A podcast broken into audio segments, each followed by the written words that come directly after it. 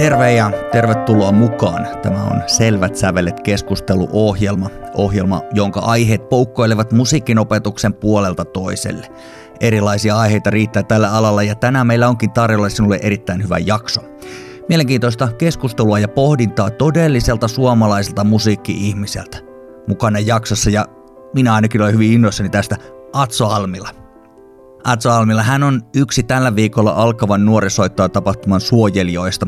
Muina suojelijoina tapahtumassa on opetusministeri Li Andersson ja Kulta ryn pääsihteeri Roosa Meriläinen, joka tietysti on myös vieras aikaisemmasta Selvät sävelet jaksosta viime vuodelta. Ja vaikka aiheena tänään onkin osittain nuori soittaa, voi jakson ihan hyvin kuunnella senkin jälkeen, kun tapahtuma on ohi, sillä Atso Almila kertoo oman tarinansa laajasti. Keskustelemme yleisellä tasolla tästä musiikin opetuksesta ja tietenkin myös hänen elämästään. Eli tiedossa ei ole pelkkää nuori soittaa asiaa, mutta muutama sana siitä kuitenkin ainakin ihan heti tässä aluksi. Nuori soittaa, se on hieno tapahtuma. Olen itsekin ollut siinä mukana jo monta kertaa ja sen verran tapahtuman historiasta, että se oli alun perin kilpailu, mutta jo melko nopeasti se muutettiin katselmukseksi – Tapahtuma on perinteisesti järjestetty Kuopion musiikkikeskuksessa hyvässä yhteistyössä sekä Kuopion kaupungin että Kuopion konservatorion kanssa ja on siellä mukana tietysti ollut myös Savonia ammattikorkeakoulu, Sibelius Akatemia ja muita tahoja. Kuopion musiikkikeskus meni sitten remonttiin ja 2018 tapahtuma jäi sen takia väliin ja sitä seuraava oltiin järjestämässä 2020, mutta – Sinä syksynä korona aaltoili sen verran pahasti, että päätimme järjestää tapahtumaa silloin ensimmäistä kertaa verkossa. Silloin nuorisoittaa sivuille saatiin reilusti yli sata esitystä ja verkossa oltiin samassa koko luokassa kuin mitä perinteisesti Kuopiossa ollaan oltu, kun soittaja oli mukana reilu pari tuhatta. En osaa suoriltaan sanoa, että onko olemassa taidekasvatustapahtumaa, jossa olisi enemmän osallistujia kuin tässä on, mutta saattaa olla, että aika lailla ollaan lähellä kärkipäätä.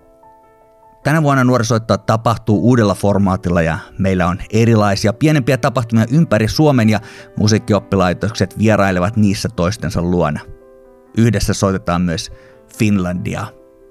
Minun nimeni on Mikko Kapanen, selviä säveliä tuottaja julkaisee Suomen musiikkioppilaitosten liittoja nyt Atso Almila, kapellimestari, säveltäjä ja pasunisti – Atso toimi myös Sibelius Akatemian kapellimestari ja orkesterikoulutuksen professorina vuosina 2013-2019,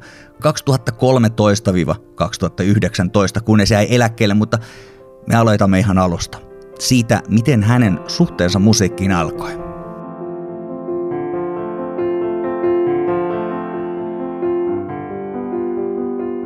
Kyllähän mun täytyy myöntää, että koti oli hyvin musiikkimyönteinen, vaikkei meillä muusikoita asunut isoisa oli, se oli todella hyvä amatööripianisti, se oli Polyteknikko-orkesterin perustajajäseniä vuodelta 1922, ja siis 1922. Ja, ja tota, teki työnsä laivanrakennusinsinöörinä, mutta että kun minäkin ihan pikkupoikana sanotaan kahden kolmen siellä lämpsin niitä isovanhempien pianon koskettimia, niin sieltä saattoi isoja tulla näyttämään nuottia, että tässä on sun eka sävellyksessä.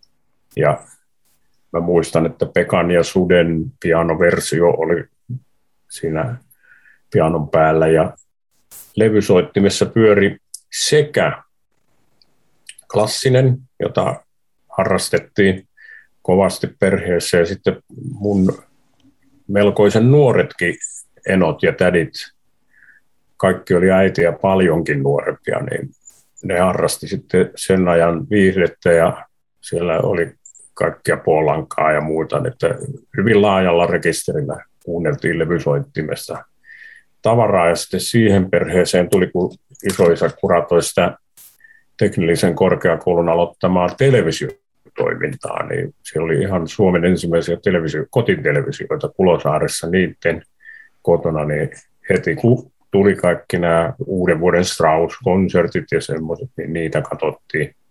Ja vastapainoksi sitten mäkihyppyä, joka oli sen jälkeen. Mutta tota, musiikkimyönteisyys kotona oli iso ja kun perheellä ei ollut varaa pianoon, niin yksi apteekkarisukulainen sen hommas ja isä oli sangen reumaattinen, että hän oli jäykkä sormista, mutta kyllä hänkin aina tapaili oli ostettu semmoisia helppoja, tuttuja säveliä sisältäviä vihkoja, niin niitä isä soitteli ja äiti taisi ottaa muutamia pianotuntejakin siinä kadun toisessa päässä. Asuttiin tuolla Ullanlinnassa, niin oli pianon soitonopettaja Kaisa Arjava, jolle mä menin kuusivuotiaana ja äitikin taisi ottaa jonkun tunnin, mutta että kovasti kannustettiin. Ja sitten yhdeksän ikäisenä, eli kahden kansakoululuokan jälkeen, ja täytyy sanoa, että kansakoulussakaan ei mitenkään suhtauduttu negatiivisesti, että jossain juhlassa sai soittaa vähän sen ihan jopa omaa sävellystä. Niin sitten äh, mä menin kokeilukouluun, suomalaiseen yhteiskouluun, joka oli kymmenluokkainen. Silloin sinne haettiin. Oli sisäänpääsykokeet ja niinpä yhdeksänvuotiaana mä aloitin sitten Nervanderin kadulla samassa talossa, jossa Sibelius Akatemialla on nyt tilat. Mutta ikävä kyllä eivät enää sellaiset kuin ne olivat silloin, koska siellä juhlasalissa oli oikeat kirkkourut Kangansalan urkutehtaan ja, ja juhlasalin lava oli riittävä orkesterisoittoon. No koulussa oli sitten orkesteri, että kun sitä kuunteli pienelle, niin taisi olla vielä tuo Kim Boris ja hänkin vanha sykkiläinen, niin Matti Rautio johti ja oliko soolosellistinä Arto Noras ja siis orkesterin sellistinä. Että siinä oli monia tämmöisiä sitten ammattielämään lähteneitä soittajia, niin tuli siinä sanoneeksi, että tuohon orkesteriin minäkin haluan. Ja kyllä se lukiossa sitten toteutui. Mä sitä pianoa soitin ja vähän pianoopettajan poika, joka Jouni Arjava oli lahjakas amatööri soittaja, mutta myöskin insinööri samalla alalla, missä isoisä oli, niin suhtautui sillä tavalla positiivisesti, että sitten pianopettaja sanoi, että Jouni voi neuvoa sulle partituurin tekoa, niin kyllä mä aika varhain sitten rupesin suunnittelemaan, että kouluorkesterillekin kirjoitin lukiossa jonkun pienen kappaleen, ja Roy Asplund, joka oli orkesterin johtaja, oli hirveän kannustava myös. Opetti mulle vähän sivuaineesta viulua, tai ei se silloin ollut sivuaineinen, mä olin vaan laiska, mutta myöhemmin se muuttui sivuaineeseksi, koska viimeisinä lukiovuosina mä löysin pääsoittimeni koulun varastosta. Se oli pasuuna. Ja tämä jotenkin kuvastaa myös sitä, kun kokeilukoulun resursseihin oli satsattu. Siellä oli kyllä lukukausimaksut, ne oli vissiin aika kohtuulliset. Niin kun soitin varastosta löytyi soitin, jota halusi opiskella, niin koulu järjesti tunnit. Että sitten kun pasunatunnit osoittivat, että mä olin sen pianon pikkusen jättänyt löysälle, että tuli sellainen murrossikäisen epäusko, että ei musta tuu kumminkaan. Niin se, että oli näitä soittomahdollisuuksia, orkesteria, kuoroa, niin vaikka mä olin ajatellut, että musta ei ehkä, ettei mulla ole kanttia muusikoksi, niin sitten se pasuna toimi semmoisena väylänä koska sen mä sain tarpeeksi hyvin haltuun jo lukiolaisena. Ja se lehtori, joka mua tuli sitten myöhemmin opettamaan, hänen poikansa opetti mua ensin, mutta oli jo akatemialainen. Mutta sitten tämä lehtorikin, niin hän valitsi mulle kaupasta paremman pasuunan ja kaikki tämmöiset tukitoimet siinä oli, että eikä naapuritkaan kerrostalossa valittanut mitään, vaikka mä soitin niin sitten pääsin keväällä 72 Sibelius Akatemiaan ja mä muistan, että mä olen silloin jo halunnut tietää kapellimestariopetuksesta. Ja tämä oli yksi ehkä semmoinen kohahduttava juttu, mikä tapahtui vuonna 1969, että Okko Kamu voitti sen Berliinin Karajan kilpailun, ensimmäisen kapellimestarikilpailun siellä. Ja se vähän nostatti semmoista innostusta Suomessa kapellimestarialaan, mitä ei oltu ehkä ihan samassa mitassa aikaisemmin nähty, vaikka oli Leiffit ja oli Panulat ja oli tämmöiset tunnetut nimet, mutta että nyt, ja kun puhutaan tästä myöskin, että minkälaiset opiskelijat sitten alkoi miettiä sitä uraa, niin siihen aikaan voi sanoa, että jokainen miespuolinen opiskelija varmasti hiukan mietti, että mitäs jos minäkin. Oli edellytyksiä tai ei. Kun taas kukaan naispuolisista opiskelijoista olisi ollut kaikki tarvittavat edellytykset. Ei tullut hakeneeksi luokalle. Se varhainen luokka oli sitten semmoinen just, että siellä oli kyllä naispuolisia opiskelijoita enemmänkin, mutta myös miespuolisia, jotka haki vaan sitä alimman tason tutkintoa johonkin muuhun ammattiin. Esimerkiksi musiikkiopiston rehtorin pääsyvaatimuksissa oli tämmöistä musiikkijohtamista. Ja sehän nyt sitten muuttui jälkeenpäin aika paljon ja sitä muutti kouluun musiikkiosastot ja kaikki tämmöiset. Ja tämmöinen oli se tien nuoreksi aikuiseksi, joka opiskelee vakavissaan musiikkia. Muutama kerran tuossa nousi esille tämä teema tästä musiikkimyönteisyydestä sekä sanoit, että tulet musiikkimyönteistä kodista, sitten oli myös koulu lähtökohtaisesti oli musiikkimyönteinen.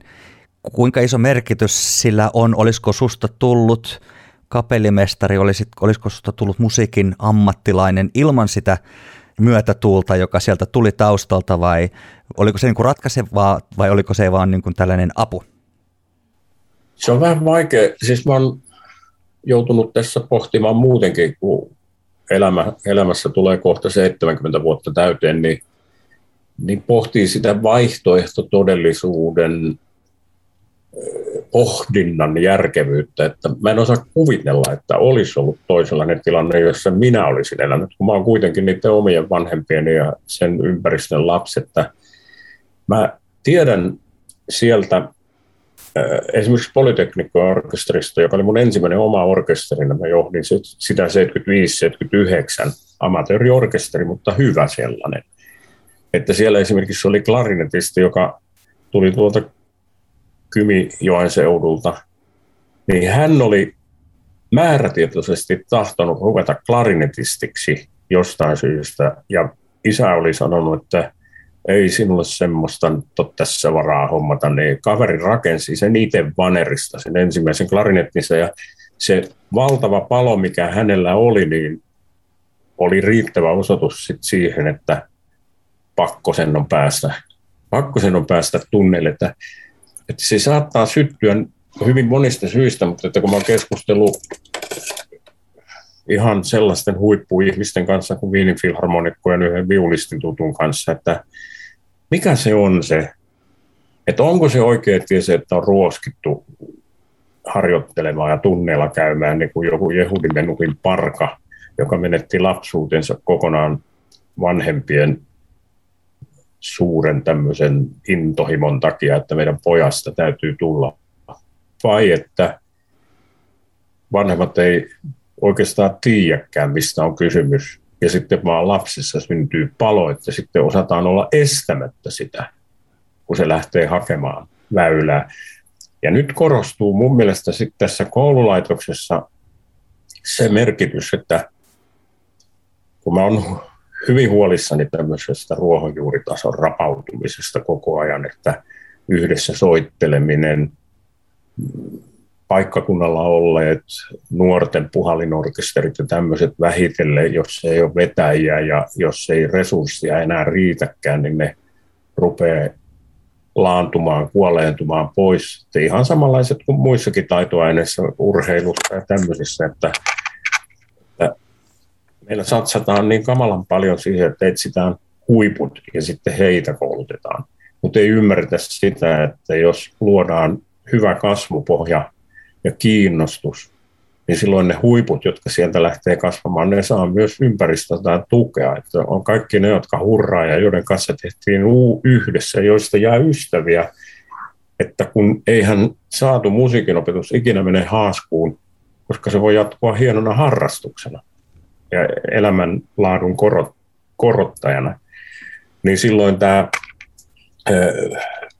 muuta, niin kuin koulun tehtävä siinä, että jos koti niin kuin meillä, missä oli reumaattinen isä, ja polion sairastanut äiti, jotka ei voinut itse viedä urheilemaan. Ei minusta mitään urheilijaa tullut, mutta siis että koulun merkitys siinä liikunnallisten virkkeiden antajana oli valtava, koska kotoa ei voinut saada muuta kuin vaan sen tuen, että ostetaan sukset, ostetaan luistimet, mutta ei esimerkiksi näyttää, miten niitä käytetään. Ja sitten taas monella on tilanne musiikin kohdalla sama, että jos koulussa on sellaista harrastusta, niin esimerkki saattaa innostaa. Koulu antaa virkkeitä niistä asioista, mitä kotoa ei ehkä saa. Ja tämä on mun mielestä juuri semmoisen liian talousliberaalin ajattelun vastainen, jossa ajatellaan, että kyllähän lapselle voi ostaa niitä tunteja ne, jotka ovat kiinnostuneita siitä kun eihän se saa mennä niin päin, vaan se pitää olla niin, että juuri niitä asioita, mitkä ei ollenkaan kotona herätä kiinnostusta, niin pitää saada maistaa, että tietää niiden vaihtoehtojen olevan olemassa.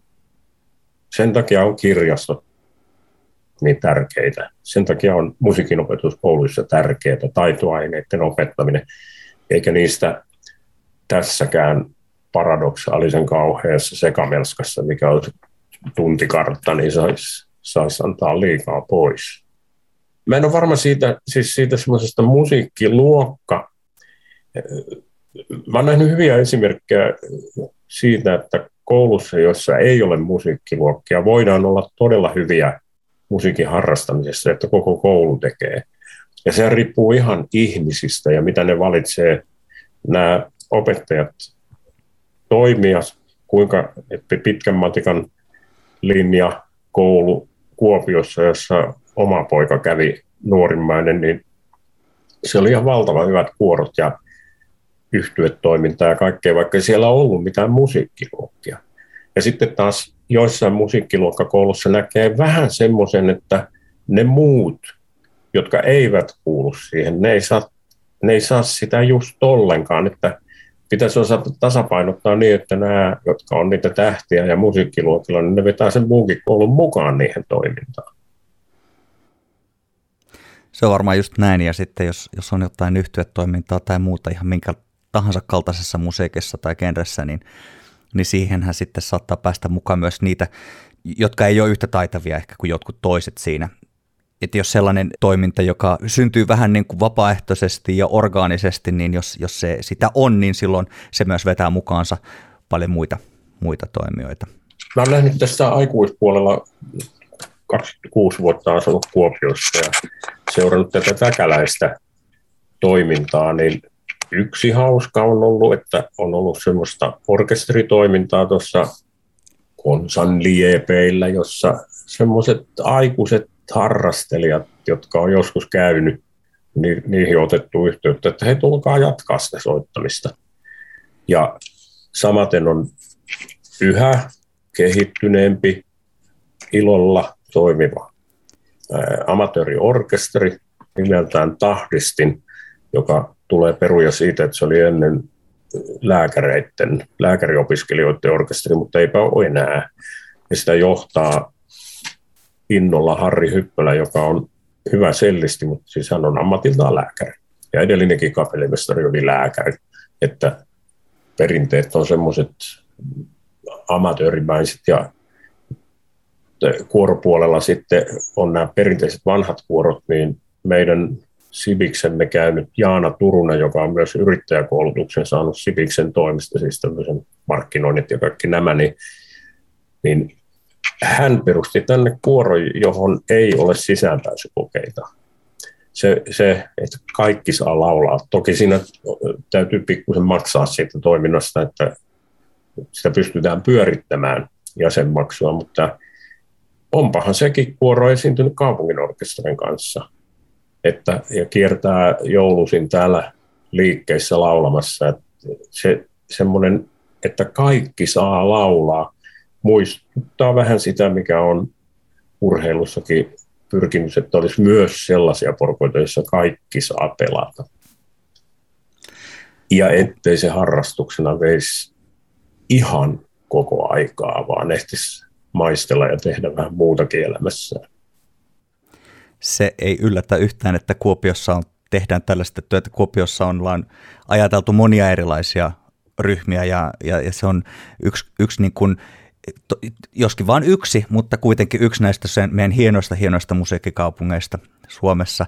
Ja myös se tämän nuorisoittaa tapahtuma, josta me ehkä kohta puhutaan sitten, joka järjestetään tällä kertaa vähän eri formaatilla, mutta, mutta sen niin kuin sellainen koti, henkinen ja myös fyysinen koti, joskin tällä kertaa ollaan ympäri Suomen. Mutta puhutaan tästä suomalaisesta musiikkikasvatuksesta tai musiikin opetuksesta sitten vähän niin kuin, öö, vähän niin kuin eri kulmasta myös. Me tietysti edustetaan täällä Suomen musiikkioppilaitosten liitossa musiikkioppilaitoksia, Kuopion konservatorio yksi niistä, mutta musiikkiopistoja ympäri Suomen ja konservatorioita. Vuosikymmenten saatossa, sä oot varmaan tätä nähnyt myös ja, ja minkälaista niin kuin laadullisesti, mutta, mutta niin kuin myös muuten, miten tämä on kehittynyt tämä toiminta, minkälaisia näkemyksiä sulla on siitä? Yksi, mikä ensimmäisenä juolahtaa mieleen, on semmoinen henkilö, kemiapainotteisuus, että kun paikkakunnalle löytyy aikaansaavia ihmisiä, niin kaikki esteet pystytään voittamaan ja into kasvaa ja yhä enemmän ihmisiä saadaan mukaan, mutta sitten jos pykälät täyttyy, mutta homma on kuivakkaa, niin siitä ei vaan sitten tuu mitään. Mä oon seurannut parin nuoren läheisenkin tietä noissa kuvioissa, niin se saattaa yhtäkkiä olla loppumisen hilkulla esimerkiksi sen takia, että teoriaopettaja ei olekaan sellainen mieleen sopiva ja sitten kun hän vaihtuu toiselle tai toiselle luokalle mennään teoriat opiskelemaan, ne saatetaan surauttaa yhtäkkiä läpi hymmetin nopeasti. Mutta että samalla sitä kysyy vanhempana, että onko nyt niin, että kaikkien pitää käydä se sama pykäläpolku läpi, että eikö meillä rahoittava puoli, eli valtio, kunta, ymmärrä sitä, mikä merkitys on myös sillä, että kuinka tärkeää on vaan saada soittaa, että siihen ei tarvitse tähdätä ammattiin. Että se kaikkien ei tarvitse olla menossa kohti työpaikkaa ja huippua, ja sitten lasketaan kuinka moni työllistyy, ja tämähän menee väärin, ja sitten pitää leikata. Ja, että se polku johtaa monella Sibelius Akatemiaan, mutta eihän se välttämättä tarttisi. Meidän tarvitsisi kehittää ammattikorkeiden musiikinopetuksen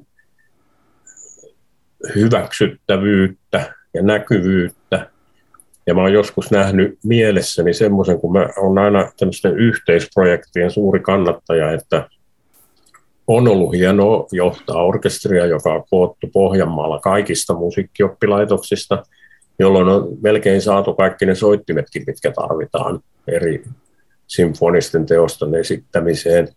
Samanlaista on tapahtunut sitten yhteistyömuodossa Joensuussa ja Kuopiossa niin, että opiskelijat ja ammattiorkesteri on soittaneet yhdessä, joka on mun mielestä erittäin kannatettava muoto. Ja siis nämä taidelaitokset yhä enemmän joutuvat ottamaan vastuuta myös opettamispuolesta, siis eh, yhteistyöstä oppilaitosten kanssa perustellakseen olemassaolonsa silläkin lailla.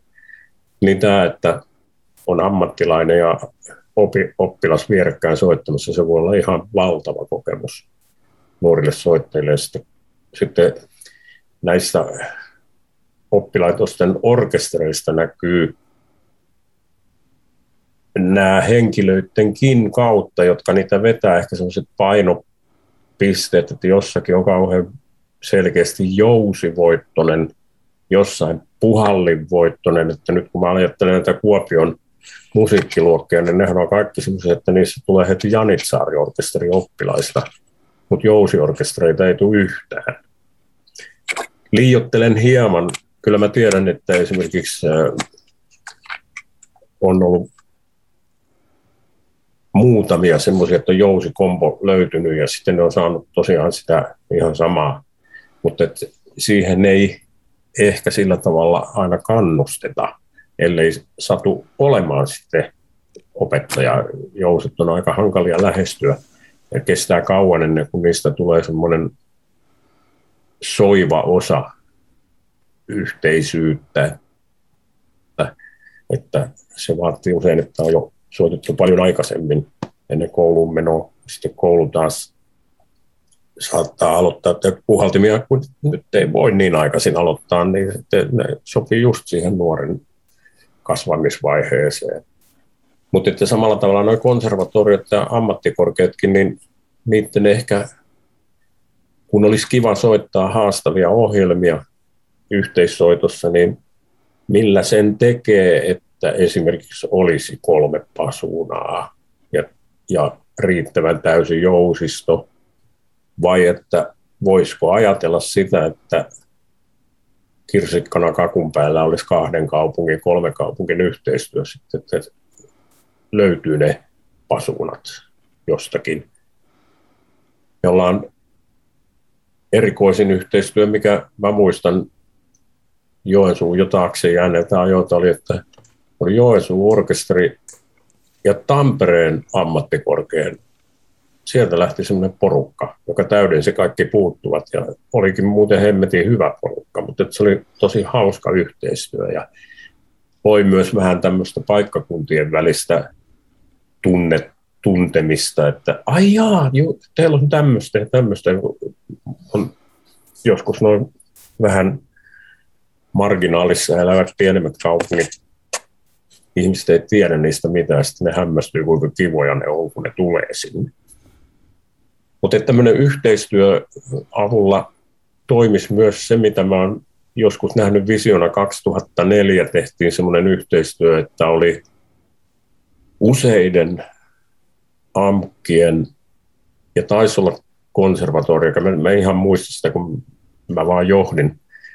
Mutta jousisoittajia koottiin iso kamariorkesteri, melkein symfonista koko, jossa oli usealta suunnalta soittajia, sitten soitettiin kussakin niistä kaupungeista ja lopulta, lopulta koko porukka meni hyvin harjoitelleena, joka harjoitteleminen tapahtui Kuhmossa, viimeinen hionta mentiin tuonne Bratislavaan ja soitettiin paikallisten puhaltajien kanssa Sibeliuksen viitonen sen lisäksi, mitä soitettiin omana kamariorkesteriohjelmistona.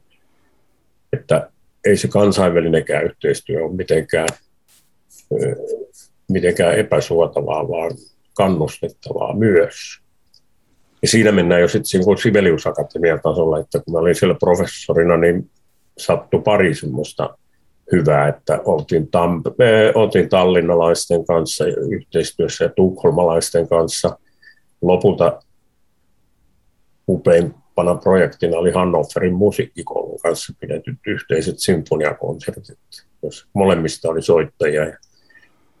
Hannoverin kapellimestari johti Suomessa oman ohjelmansa ja sitten mentiin Hannoveriin, niin mulla oli oma ohjelmani, että se ei ollut saman ohjelman toistokaan, kun sitten matkustettiin.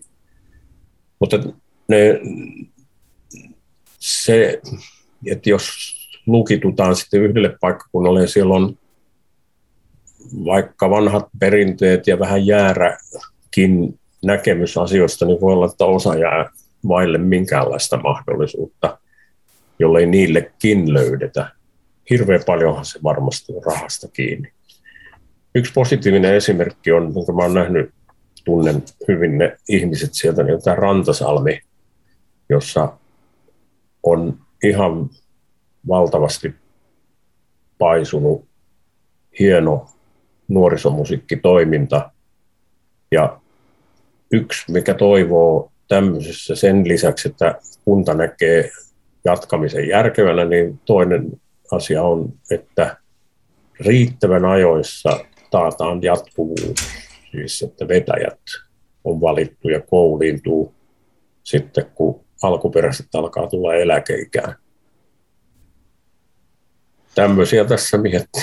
Niin, että siis se ammattikorkea ketjussa, kun mä sanoin, että tehtiin sitä yhteistyötä, niin mä näin myös semmoista vähän mustasukkaisuutta ammattikorkeiden kesken, mutta ajatella, mikä voimavara olisi se, että jos Helsingissä on Sibelius Akatemia, tai taideyliopisto Sibelius Akatemia, niin kuin nykyään kuuluu sanoa, niin sitten sen vastapainona olisi semmoinen tavallaan koko muun Suomen yhdistävä ammattikorkeiden verkosto, joka olisi se toinen korkeakouluopiskelumahdollisuus. Pienet paikkakunnat ei jaksa yksin kuitenkaan niin suurta kuin mikä tämä Sibelius Akatemian valtion korkeakouluresurssi on. Se saattaa olla, olla juurikin näin. Miten, miten se näet tämän, me puhutaan paljon nykyään luovuudesta ja luovista aloista ja, ja, ja miten niitä voidaan vahvistaa tulevaisuudessa ja miten me voidaan valmistaa nuoria ja tulevia aikuisia työ, työ, työ, työssä käyviä ihmisiä sitten erilaisille aloille. Miten näet tämän suomalaisen musiikkikoulutuksen sen eri tasoilla ja eri, eri tavoilla aseman yhteiskunnassa? Onko se niin kuin, nähdäänkö, sen, nähdäänkö se potentiaali täytenä sellaisena kuin se on ja, ja miten sitä arvostetaan?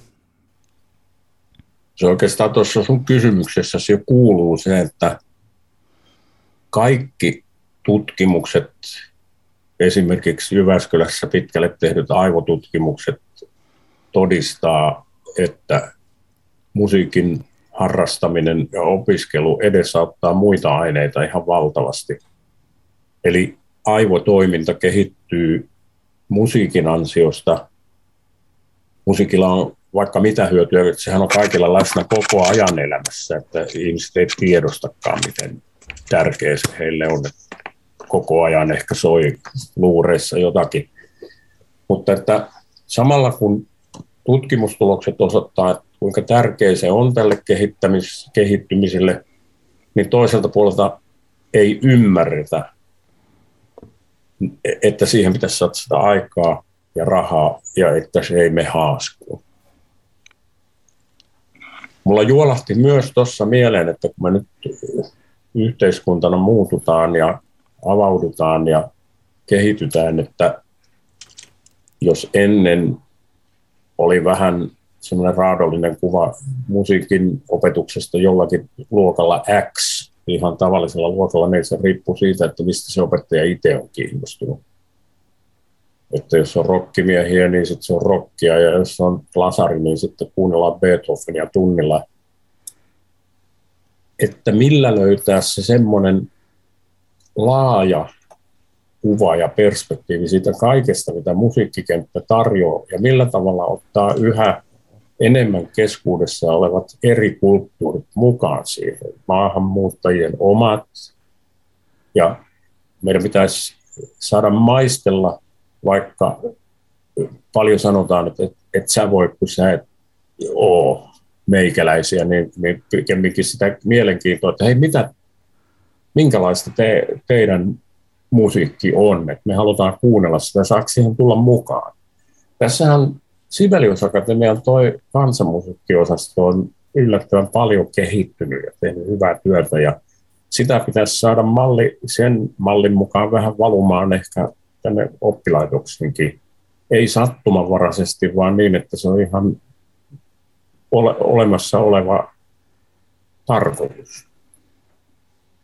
Että maailma, maailman musiikki ei lopu vaan saksalaiseen orkestrimusiikkiin ja sitten metalliin sen jälkeen.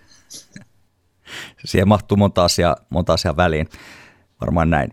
Sä oot yksi suojelijoista tässä tämän eh, nuorisoittaa tapahtumassa, joka tänä vuonna siis järjestetään vähän ympäri Suomen eri lailla. Se on yleensä perinteisesti ollut aina siellä Kuopiossa, missä, missä sinäkin olet. Ja, mutta tällä kertaa me ollaan vähän ympäri Suomea ja, ja minkälaisia, onko sulla jotain niin kuin, mitä sanoisit näille meidän nuorille soittajille, jotka soittaa sitten missä päin Suomea soittavatkaan, niin, niin kannustuksen sanoja tai muuta? Se avain oli tuossa kannustamisessa. Me oltiin justissa pitämässä Pirkanmaan pinnan kapukurssia Turussa, missä oli Vartiaisen kokoomat eri musiikkioppilaitosten symfoniset soittajat soitti. Nyt tulevaa konserttiohjelmistoa on se niin, että me saatiin viikonloppuna sitten näiden eri kapellimestareiden kanssa, joiden suuri, suurin osa nimenomaan tekee tätä työtä kouluissa ja musiikkioppilaitoksissa, niin heidän kanssaan sitten kokeilla näitä sangen erilaisia kappaleita. Ja hirmu hyvä henki ja orkesteri, joka siis kaikki riippuu siitä, mitä oppilaitos tarjoaa ja vetäjä tarjoaa, mutta että ehkä mun terveiset menis aika paljon vanhakantaisille opettajille, joita todennäköisesti on aika vähän enää jäljellä, mutta että se on niin kuin, ketään ei saa koskaan nolata toisten edessä. Ja se sopii myös soittajille keskenänsä, että aina pitää kannustaa ja auttaa vieruskaveria eteenpäin, jakaa hyviä neuvoja ja kilpailuhenki, mikä syntyy nuorten soittaessa yhdessä, se on tervettä ja se kannustaa muitakin reenaamaan enemmän, että oppii soittamaan yhtä hyvin. Sitten jos joku lähtee menemään oikein liiton, niin sitten kaikki vaan, kaikki vaan tukemaan täysillä, että sä pääset vielä pitkälle ja seurata sitä ja pitää somessa yhteyttä. Mutta että kannustaminen on ihan avainsana. Et mulla on ollut joskus sellainen lapsen uskokin siihen, että jokaisesta tulee jotakin. Sitten saa Sibelius-akatemian tapaisessa pyyhkeet, että, että, että ei ole tarpeeksi kriittinen. Minä että ei, ei kiinnosta ihan sillä tavalla kaivella toisten vikoja, vaan nimenomaan löytää, löytää niitä hyviä puolia.